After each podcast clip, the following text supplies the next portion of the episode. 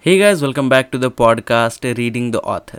I truly believe and pray that you and your families are completely safe and healthy as well. Guys, I'm really happy and I feel blessed to be able to bring you the wisdom of Bhagavad Gita, simplified in conversational English. You can call it the beginner series. As you all know that Bhagavad Gita is divided into 18 chapters and 700 shlokas. So for beginners, we are bringing 108 shlokas inspired by ISKCON. Each episode shall be of a few minutes and 5 to 6 shlokas from Bhagavad Gita will be there.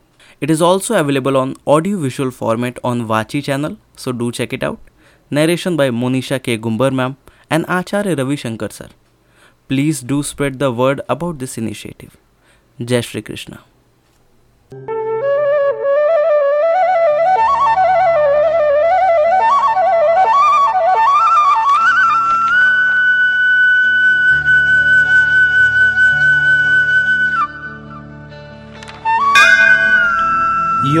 युक्ताहारविहारस्य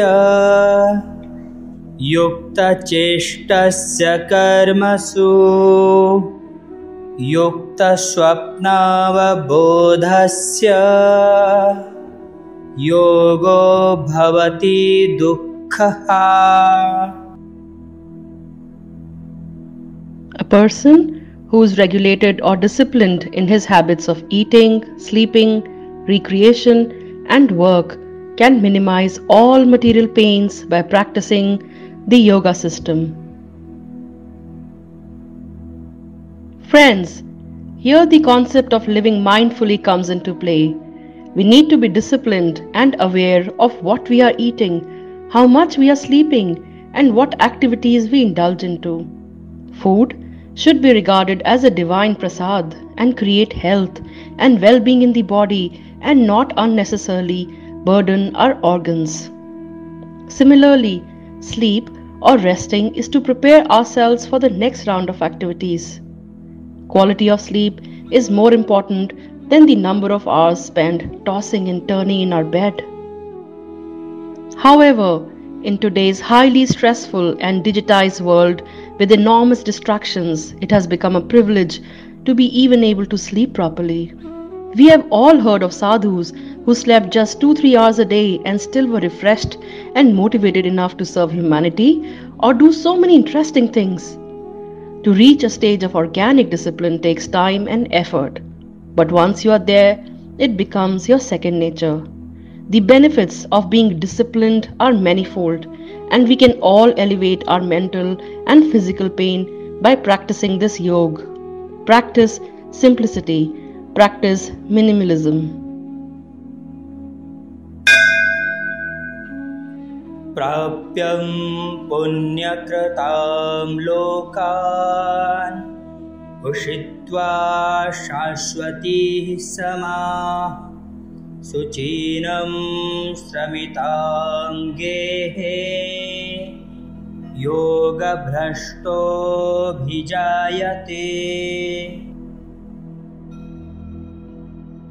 The unsuccessful yogi, after time of enjoyment on the planets of the pious living entities, is born into a family of righteous people or into a family of rich aristocracy.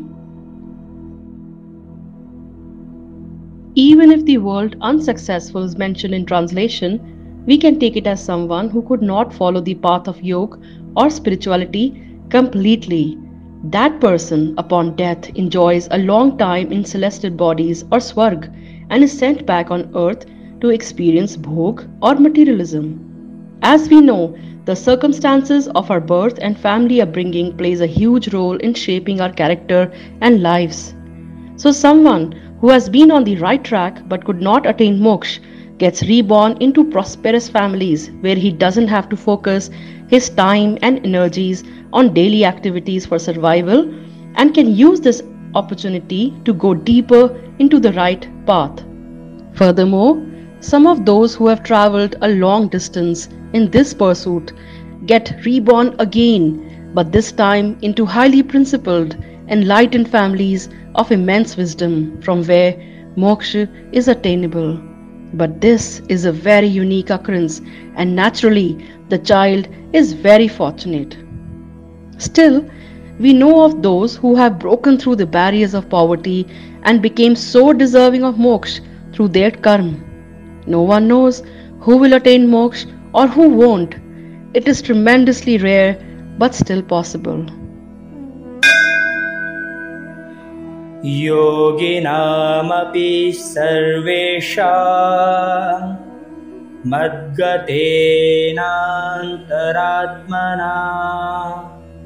श्रद्धावान् भजते यो माँ स मे युक्ततमो मतः।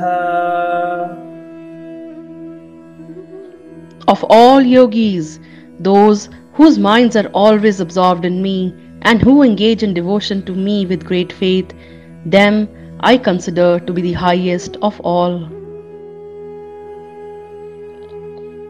Enlightenment can be attained through Karma Yoga, Bhakti Yoga, or Gyan Yoga.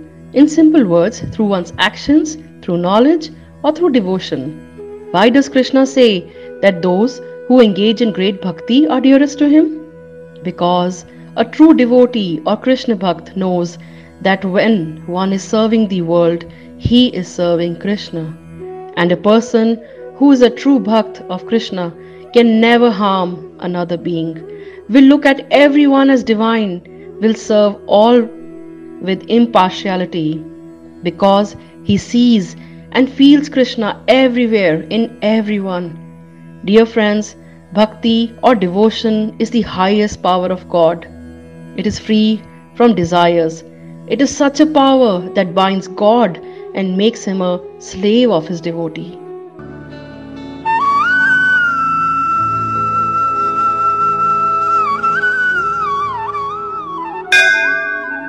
मनुष्याणां सहस्रेषु कश्चिद् यतति सिद्धये यततामपि सिद्धानां कश्चिन्मां वेत्ति तत्त्वतः Out of thousands of humans, hardly one attains siddhi or complete knowledge or enlightenment, and even out of those who have attained this enlightenment, hardly anyone understands the truth about Krishna. Most of us are busy in leading regular lives and pursuing material wealth along with the routine activities of eating, sleeping, and other professional or domestic chores. There are very few of us who are spiritually inclined and still extremely unusual to find someone who actually is enlightened. However, even amongst the enlightened yogis, it is nearly impossible to find someone, rather, be someone who truly understands Krishna, what he is, what he means, and stands for.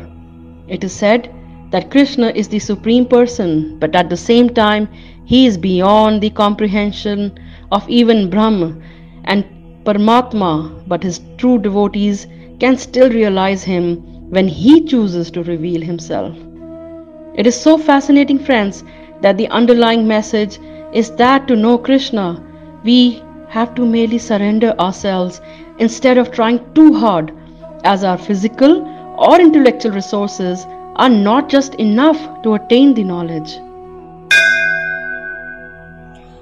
भूमिरापो नलो वायुः खं मनो बुद्धिरेव च अहङ्कार इतीयं मे भिन्ना प्रकृतिरष्टधा earth, water, fire, air, ether, mind, intelligence, and false ego.